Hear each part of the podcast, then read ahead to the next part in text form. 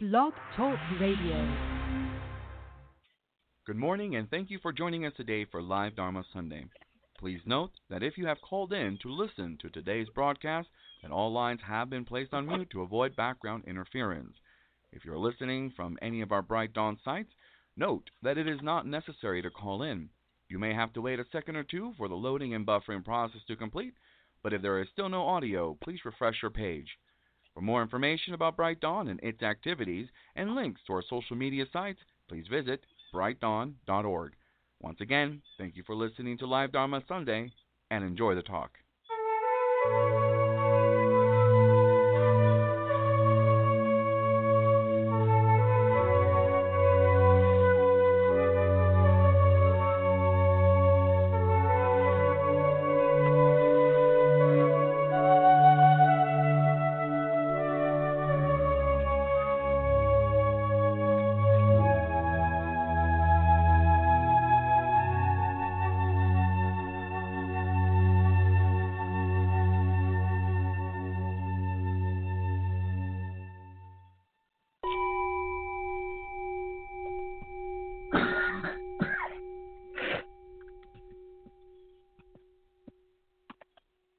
Good morning and welcome everyone to Live Dharma Sunday for September 1st, 2019.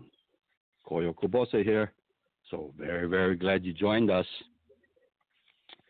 Oh boy. You know, this past Wednesday, every Wednesday morning, Adrian goes, drives into Fresno, about a half an hour drive, and goes to the Dharma Center, Fresno Dharma Center, where Joyce, our sister-in-law, teaches a Tai Chi class. It's been going for years and years, and they meet every Wednesday morning for an hour, and she leads them in the Tai Chi routine.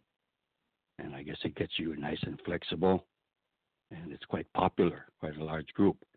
Then after Tai Chi's from 9:30 to 10:30, and then they leisurely, small group goes to lunch. Usually Joyce and Adrian and some of the our cousins, Susan, Joy, and other relatives by marriage, nice little group. They try different restaurants for lunch. And it so happened that I accompanied them last Wednesday, and we went to the Nami restaurant, which is a teppanyaki restaurant, pretty new one, pretty nice, large restaurant in Fresno. And teppanyaki is where you sit around a metal grill, and then the cook comes and puts on a show. Okay? You order your food and cooks it right in front of you. Okay, and they're trained to be entertainers too. Yeah, this guy, you know, they're very colorful, charisma and personality, and they do all these things like, of course, they're bantering back and forth with everybody. And he would get his spatula, metal spatula, and he'd be bouncing an egg, raw egg, up and down on his spatula. Then he would throw it up a little bit higher in the air, then he'd turn his spatula sideways, and the egg would come down and crack and stick right on the edge of his spatula. And then he'd crack that egg open and start cooking. And at one time, he chopped up some zucchini into small pieces, and he would put one on the end of the spatula, and he says, "Open your mouth." And one of us opens their mouth, and he throws it up in the air and goes right in the person's mouth. And then, and he was starting to move around like that around our circle, and it came to me, and I said, No. And Adrian said, No, you know. And then later on, he has about six bottles that have different flavorings and sauces in there. And he has one that he said, "Oh, this is sake. Anybody want sake?" And he would. One lady opened her mouth and he would squeeze the bottle, plastic bottle, and a stream of sake would go right into her mouth. And then he'd move back the bottle, so that's a long stream of sake going into her mouth. I like sake, so I thought I opened my mouth, and some of the other guests said, "Oh, you open up your mouth for that, huh? But not the zucchini." I said, and then he did it to me, but I was laughing so hard I just spilled it all over my shirt and my fried rice. But it was good. It was good. Food is a tremendous social lubricant. Gourmets, or even just, you're sitting around eating, enjoying the fellowship, sharing life together. Very simple Dharma, And it was an interesting lesson by, one time I sponsored at our temple lay talks. Once a month, we would line up one of the congregation members to give a lay talk. And one person, he said, he was newly married, and when his mom used to prepare a dinner for him that he really liked, he says, "Hey, this is a keeper, Mom," and and she knows it's his favorite, so she would cook it again and again, his favorite recipe. So when his wife cooked him a dish, and he said, "Oh, I really like this," Make sure that this is a keeper and everything. And she kind of hemmed and hawed, and he says, Don't you have a recipe for this?" She goes, "Well, not really." And he goes, "Why don't you write everything down, so that you can duplicate it?" And then finally she said, "Don't you realize that this is a Zen kitchen?"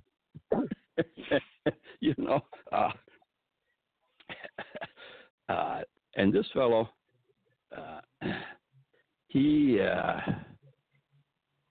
He does body work. He's going to come visit us, I think, next month. That's his business in the suburbs of Chicago. He's a masseur and a unique kind of body systems working different philosophies, techniques, and he said that when he gets invited to give an interfaith talk, he begins with this first line. He says, I want to say that you do know that the Buddha was not a Buddhist. You know that, don't you? And you know that Jesus was not a Christian. And that's a beautiful intro, isn't it? Also, I often, when speaking at I'm usually a Christian church first time, and I would always talk about what the purpose is. I only have maybe, 15, 20 minutes. What's the most useful thing I could share with these people in addition to talking about Buddhism? The first thing I introduced is I say something like, when you listen to a talk about another religion, what is your attitude? Okay. Now, a long time ago, the attitude was, "Hey, I want to hear what the enemy has to say." Okay. But then, a little bit more tolerance and understanding goes by, and some time goes by, and then the general attitude moved away from the enemy to more educational. Like, well, let's be open and hear about other, belief systems, and this will make me understand my system by compare and contrast, better understanding, okay, intellectual understanding of the belief systems. And then I think nowadays it's evolved to another stage. It's from enemy to educational to now spiritual. Now, maybe this is my Buddhist perspective, but I say the purpose of my talk, although I know you don't see me as the enemy, you invited me here and everything, and you might be interested in educational value of some new information I provide. But in addition to that, the Buddhist way is oriented toward people. You see, I read one time, I don't know where this reference was, but it was about the sociology of religion. And it categorizes religion into two categories. One category is theistic religions, and the other category is humanistic religions. Okay, they said that religions could be kind of categorized into both of these camps. Of course, their two categories are not mutually exclusive. Okay, and any religion includes both. Okay, want to help people, humanistic, or theistic means the emphasis is on the theology, on the beliefs. Okay, the word. Okay. And all religions combine both, but emphasize one camp or category, more than another. And clearly, Buddhism is in the humanistic camp. They don't say we got the only truth, and you better. One time I heard a Caucasian Buddhist monk at a retreat. He gave a little talk, and he said he does work on the campuses, college campuses, and as a Buddhist, he's dressed in Buddhist. He's a Caucasian Buddhist monk. And he talks to college students, and one student said to him, "Hey, if you don't believe in Jesus Christ as your Savior, you're gonna burn in hell." And he thought about that. And he said, well, as a Buddhist monk, I think hell is a pretty good place to be because there's a lot of suffering people there that I may be able to help.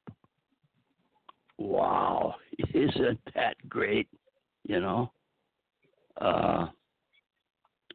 other last interfaith story that I want to tell, that it's one of my favorites, is in the Christian tradition, they have Christian mystics, they call them. Famous Meister Eckhart, and I read this in other books. Not that I'm a scholarly or know a lot about this stuff. I think it was D.T. Suzuki talked about this, quoted him in a book he wrote about Christianity and Buddhism. He said Christian mystics like Meister Eckhart is really humanistic. Or from the Buddhist perspective, we would say, oh, very Buddhistic. Okay. Now, we don't have to try to co-opt other religions and say, what we have in common necessarily. Okay. They can stand on their own and make their own contributions, right? But he said that Meister Eckhart, as a Christian mystic, okay, mystic means they put a tremendous emphasis on personal spiritual experience. And not just the word. And so what he said was, if you really love God, just forget about him.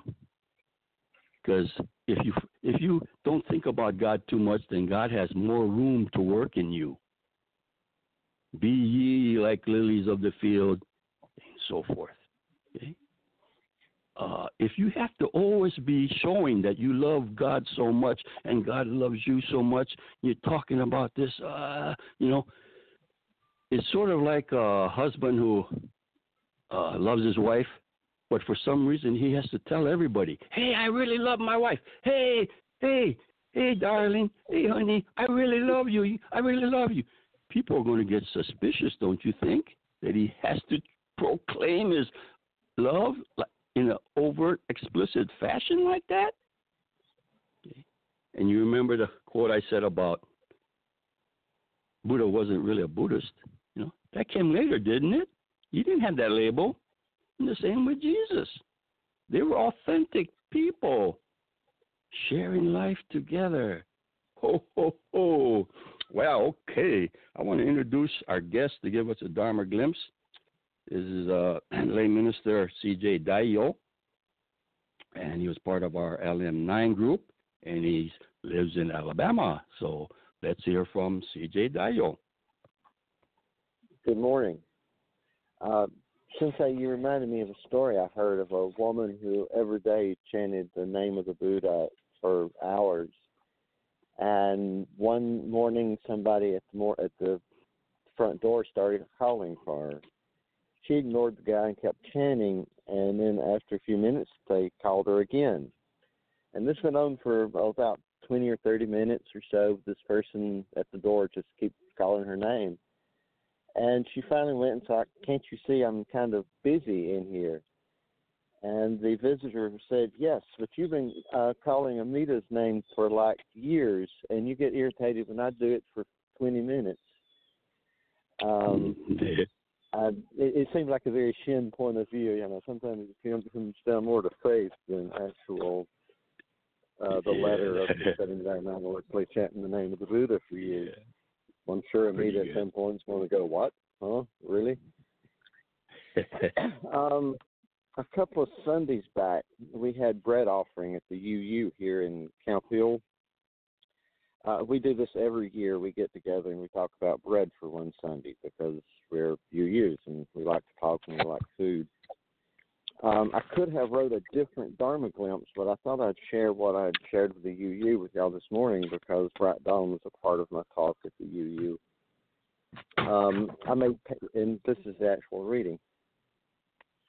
I made cabbage pancakes. Yes, that is a thing. They're called okonomiyaki in Japanese, and Reverend Koyo can tell you how badly I'm mastering that pronunciation, but it loosely translates as any way you like it. If you've not had these pancakes, they're savory rather than sweet, and traditionally they're served with sauces like hoisin and sriracha. According to a YouTube video, episodes of The Road to Suji, the Japanese believe that the cabbage contains enzymes which help with digestion, making them perfect for fried oily dishes like cabbage pancakes or coleslaw for that matter. The ones I made were vegan, but you can add a variety of fillings such as shrimp or minced pork in addition to the cabbage and other vegetables. I added English peas to mine. Like life, these cabbage pancakes are largely what you choose to make of them. My first experience with okonomiyaki was in May of 2017 at my induction at Course Gold. Adrian Kubose's son, Reverend Koyo's wife and a teacher in her own right, albeit under protest sometimes, prepared these the first night we were there. In so many little ways, they seemed to embody my experience with Bright Dawn as being both uniquely American and uniquely Japanese. Because on one hand, they were definitely Japanese, foreign. I'd never heard of making a pancake with a cabbage before in my life. On the other hand, they were cabbage and fried and reminded me of Southern comfort foods. I mean, like Reverend Koyo just said, I live in Alabama. We would fry water if we could figure out how. Maybe food unites cultures like nothing else can, but I fondly remember dinner that night. The long conversations and laughter. If anything can bring us together more than food, it is laughter. Every time I make my pancakes, they're a little bit different from Adrian's. For a recipe that's supposed to be somewhat improvised, this is only logical. There is no one authentic version of cabbage pancakes anywhere. In Japan or California or Alabama, they're all authentic cabbage pancakes. I've learned that this is true of us humans as well. Many of us, maybe all of us, feel like something is missing. We're waiting on that moment when everything is going to be okay. It will be like the end of some Disney movie, perhaps with less singing. And we'll all become these authentic versions of ourselves, living happily ever after in some utopia. However, just as we are already these authentic versions of ourselves, warts and scars and all. The closest we can ever come to perfection is in learning to adapt, choosing to grow and giving a chance, and ultimately accepting the simple truth that there's no final version of ourselves, not even our most authentic self, any more than there's a fixed and final version of a cabbage pancake. That was a little talk at the UU, more or less. But Jackie Marbut, also known as Mom, she followed me up. She remembers fondly helping with the cabbage pancakes in the kitchen there with Adrian and Reverend Koyo. Sensei, you and Adrian's son definitely left a mark on her. Thank you. I think we all struggle with those interfaith dialogues you mentioned. Today, too often, religious groups come together with that idea of confronting the enemy. They have the truth with a capitalized T in quotation marks, no less. And the dialogue quickly falls into proselytizing. But you two, you and Mom just sitting there talking, enjoying each other's company, you proved how easy it can be when two people who are unapologetically committed to your own paths come together with compassion and mutual respect. Again, thank you, and thank you all. My Dharma jokes. Thank you very much. That's really great. Cabbage pancakes, okonomiyaki. Yeah, when Adrian and I, when we were in Japan, that's when we first learned about this too. You know, street vendors would make this kind of a batter, and pancakes usually are sweet, but cabbage pancakes, they're not like sweet pancakes, but they're, you put some kind of like a A1 sauce on them and so forth. It has that kind of taste or flavor. And the translation, as mentioned, okonomiyaki means, any way you like it or as you like it. This means that there's no recipe. They sort of do have the recipe, but, chopped up cabbage and little carrots. And but the connotation, underlying thing about that translation, it could also be translated like, well, this is something that has your favorite ingredients in it. It's just it's like a stew. Okay? You throw together all these things, and you enjoy it. Okay? And if you ever make okonomiyaki yourself, there's no recipe. You sort of get an idea how to do it. You make your batter, then you chop up all these your favorite ingredients, put them in the batter, and then you fry it up. Okay? Isn't our spiritual path like that too? Every one of us has a unique, favorite, special path that our life is unfolding. We don't know sometimes what's around the corner. Each path we have to respect all paths because each path is unique, absolute value in itself. Man, there is a teaching in okonomiyaki. It doesn't just taste good, but, you have to taste it yourself. You can't rely on somebody else's taste to satisfy your hunger. Okay, you can't eat the menu. You shouldn't eat the menu, even though it's a beautiful picture and whoa, this is my favorite recipe. It's silly to say, oh, you won't eat the recipe. You won't after you take a fancy boat across the river, and this boat is so fancy that then you're so attached to it that you carry it on your back as you continue on your journey. That would be silly. Okay. It's like when an adult points to the moon and says, "Oh, there's the moon," and the young kids look at the finger and not the moon. This kind of thing. Not we adults do the same thing in a lot of other ways. And this does relate to humanistic versus theistic religious approaches. Humanistic, of course, scholars intellectual things is very important. And these scholars contribute a lot, okay? So it's not an either or a really judgmental comparison.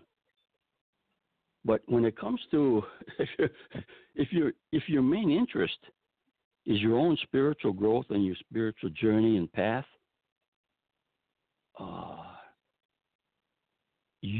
something may point to the door, but you got to go through that door.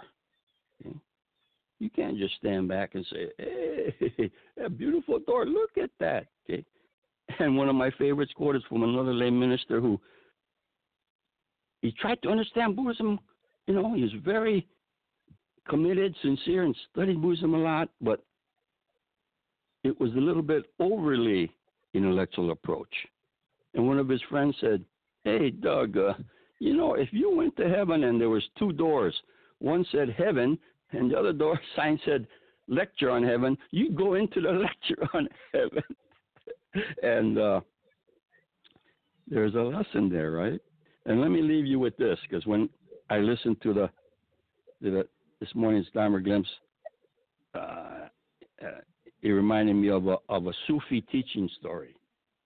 Sufi is a kind of a mystic branch of Islam, and